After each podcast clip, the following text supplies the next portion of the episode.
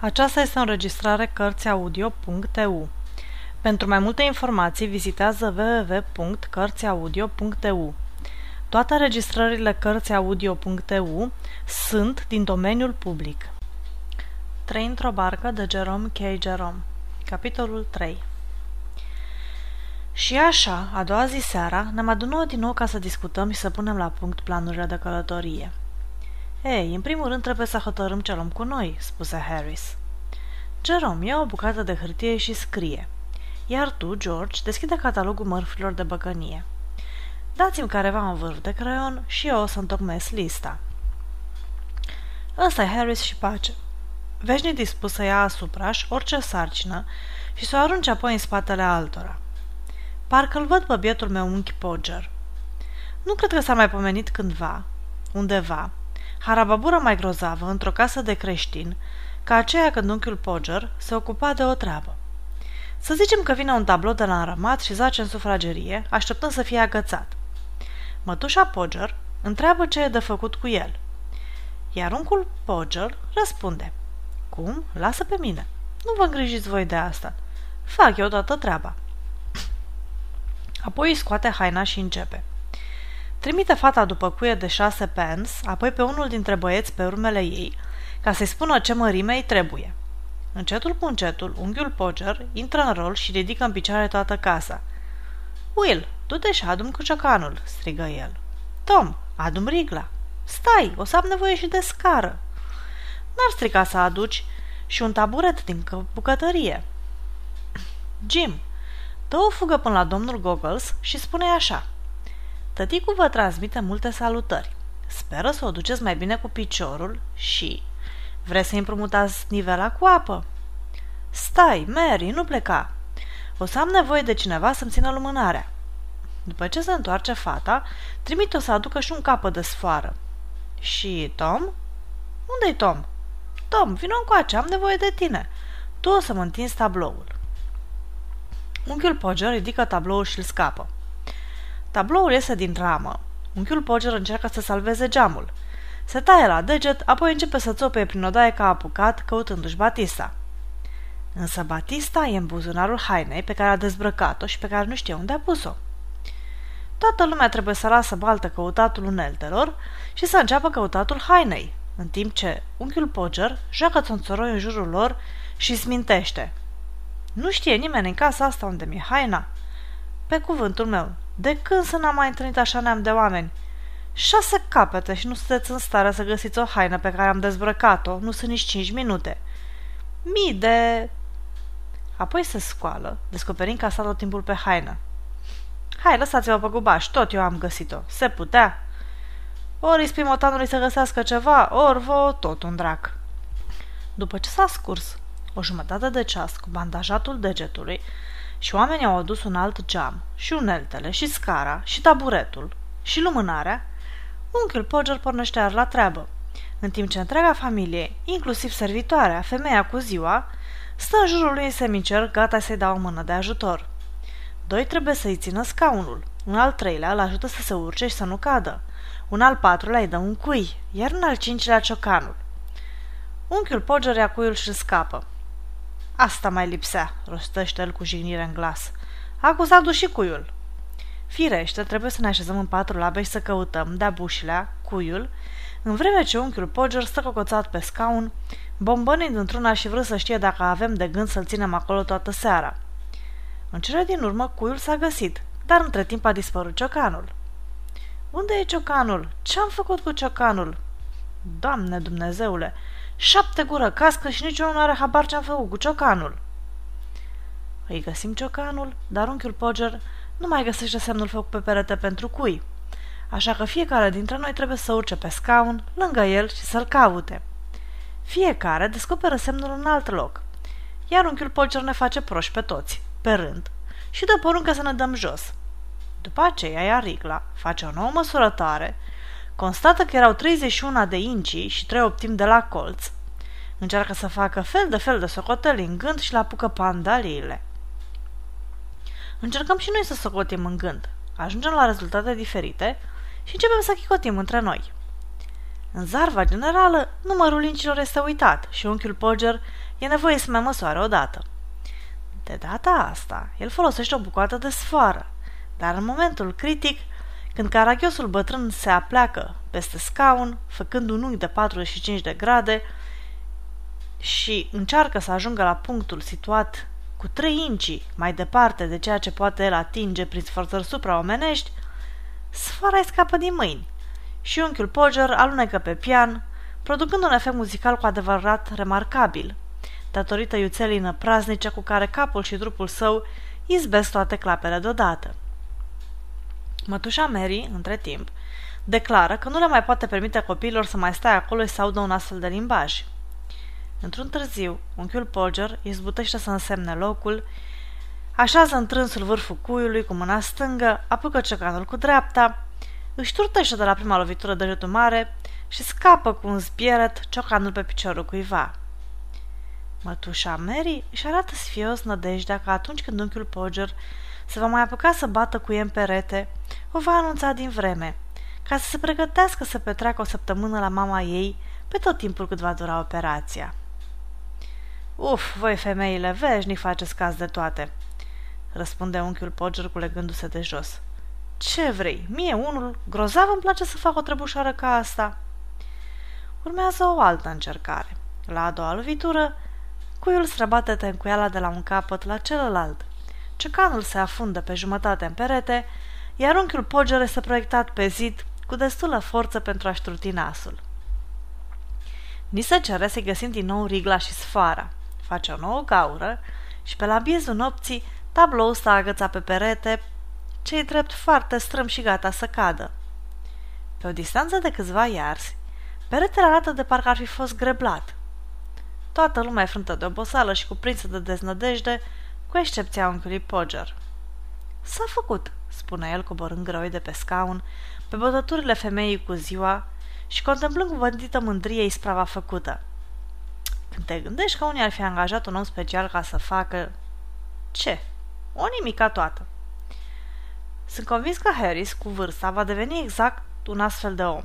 I-am și spus-o de altfel, încredințându-l că nu voi îngădui să se spetească muncind atâta. Nu, Harris. Tu iei hârtia, creionul și catalogul. George o să scrie, iar eu o să fac toată treaba. Am fost nevoit să renunțăm la prima listă. Era clar că o barcă îndeajuns de încăpătoare pentru toate lucrurile făcute de noi, ca indispensabile, nu putea naviga pe cursul superior al Tamisei. Așa că am rupt lista și ne-am uitat unul la altul. Cred că suntem pe un drum cu totul greșit, spuse George. Nu trebuie să ne gândim la lucrurile la care putem renunța, ci numai la cele la care nu putem renunța. Zău, George deștept foc uneori, oricât de surprinzător ar părea. Nu mă fie să numesc asta înțelepciune, și nu numai cu privire la cazul de față, ci și în general, referindu-mă la călătoria noastră, a tuturor, pe fluviul vieții.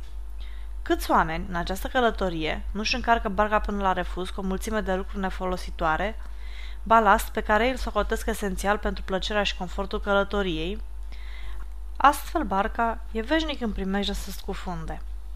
Cuși mai încarcă sărmana bărcuță până în vârful catargului cu aine frumoase și case mari, cu servitori nefolositori și cu un roi de prieteni grozavi, cărora nu le pasă de ei nici cu negru sub unghie și cărora ei, la rândul lor, nu le dau pic de considerație, cu petreceri costisitoare care nu amuză pe nimeni, cu ceremonii și maniere, cu prefăcătorie și ostentație, și vai, cu cea mai grea și nebuneasă încărcătură din toate, groaza, de ce va gândi vecinul?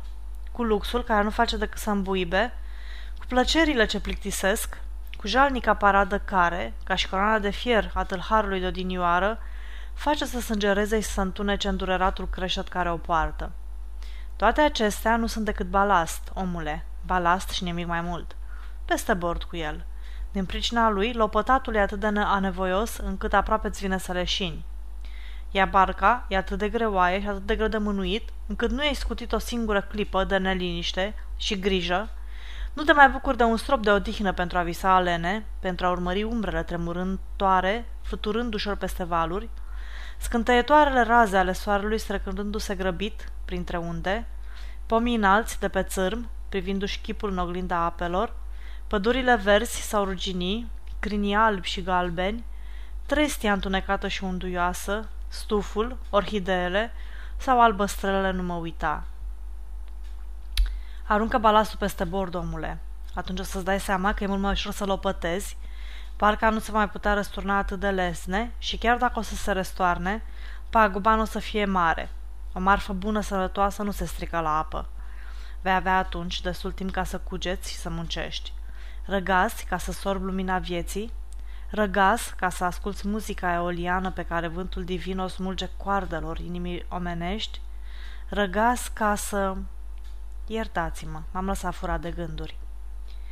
I-am îngrădințat așadar lista lui George, care se și apucă de treabă. Nu e cazul să luăm un cort, propuse el. Barca o să aibă cofiltir. E de o mie de ori mai simplu și mai comod. Ideea ni s-a părut bună și am adoptat-o. Nu știu dacă ați văzut vreodată o barcă cu coviltir. Fixați niște cercuri de fier deasupra bărcii, întindeți peste el o uriașă pânză de corabie, prindeți-o cu nădejde de jur împrejur, de la provă la pupă, și barca se preface într-un fel de căscioară nespus de primitoare, deși de cam înăbuși întrânsa. Dar ce vreți? Orice lucru cu neajunsul lui. Cum spunea unul, căruia i-a murit soacra și a fost nevoit să plătească cheltuielile de mormântare. George fu de părere că în acest caz trebuie să luăm fiecare câte un covoraș, o lampă, puțin săpun, o perie și un pieptăne, pentru toți, o periuță de dinți, o trusă de bărbierit, parcă ar fi un exercițiu dintr-un manual de limba franceză, și vreo două prosoape pentru baie. Am observat că oamenii fac întotdeauna pregătiri grozave în vederea scăldatului, când se duc undeva în apropierea unei ape, dar odată ajungi acolo, nu prea se scaldă. Așa se întâmplă și când te duci la mare. Ori de câte ori mă gândesc la acest subiect când sunt la Londra, sunt ferm hotărât să mă scol de zi dimineață în fiecare zi și să mă afund de câteva ore în apă înainte de micul dejun. În consecință, împachetez cu conștiinciozitate o pereche de chiroți roșii. Îmi place cum îmi stă în chiroți roșii. Se potriveze minune cu tenul meu. Când ajung însă la mare, baia matinală nu mai mă îmbie așa cum mă îmbia cât timp eram în oraș. Din potrivă, mă simt intuit de pat și nu cobor decât în ultima clipă la micul dejun. Odată sau de două ori a triumfat virtutea și am plecat buimac și mahmur la șase, îmbrăcat sumar, cu chiloții și prosopul în mână. Baia însă nu m-a amuzat. Parcă e un făcut, ori de câte ori mă duc la baie cu noaptea în cap, mă așteaptă un vânt tăios de est, ascuns de vrăjmașii mei undeva, din adins pentru mine. Ei culeg toate pietrele cu trei colțuri și mi le aștern în cale, ascult stâncile, acoperindu-le vârfurile cu un strat subțire de nisip ca să nu le văd, și mută marea la două mile mai departe, așa încât până să ajung la apa adâncă, trebuie să mă chircești și să țopăi, tremurând ca varga, în șanse inci de apă. Iar când ajung la mare, aceasta e înfuriată și de-a dreptul insultătoare. Un talaz mai ia pe sus, apoi mă trântește când mă aștea mai puțin pe o stâncă pusă acolo cu bună știință. Iar până să stric eu, aoleo, și să-mi dau seama de cele petrecute, valul se întoarce și mă poartă spre mijlocul oceanului. Încep să not cu disperare către țârm și întrebându-mă dacă îmi voi mai revedea vreodată casa și prietenii, mă căiesc că nu m-am purtat mai frumos cu surioara mea când eram mai mic. Dar chiar în clipa când am renunțat la orice speranță, un val se retrage și mă lasă rășchirat pe nisip ca o stea de mare. Mă scol, privesc îndărât și constat că apa în care am notat ca un disperat de-abia am trecea de genunchi. Sar pe țărm, mă îmbrac și mă întorc către acasă, unde trebuie să răspund tuturor că mi-a plăcut. În împrejurarea de față, discutam toți ca și cum am fi avut de gând să notăm mile întregi în fiecare dimineață. După părerea lui George, e o plăcere să te trezești în barcă, în aerul proaspăt al zorilor, și să te arunci în apa cristalină a fluviului.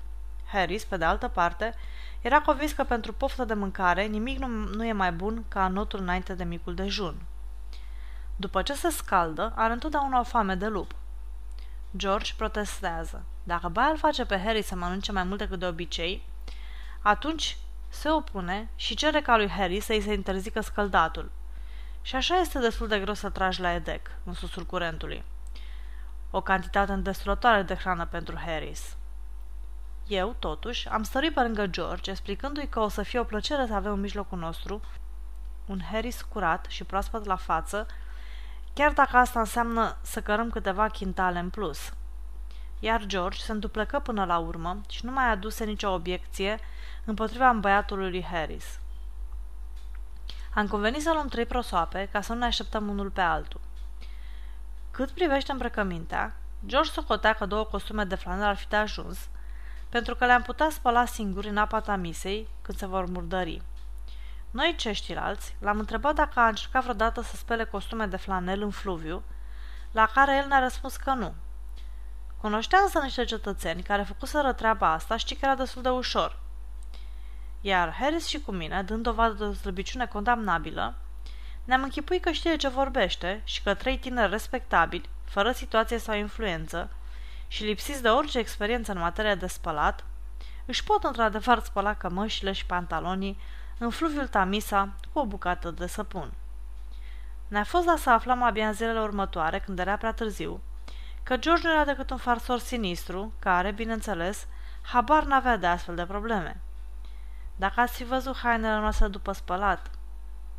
Dar, cum se spune în romanele Foileton, să nu anticipăm. George ne-a convins să luăm cu noi rufele de schimb și o grămadă de șosete pentru eventualitatea că ne vom răsturna și va trebui să ne schimbăm. De asemenea, nenumărate batiste ca să ștergem lucrurile, o pereche de ghetă de piele, precum și pantofii noștri de canotaj, de care nu ne puteam lipsi în caz de naufragiu.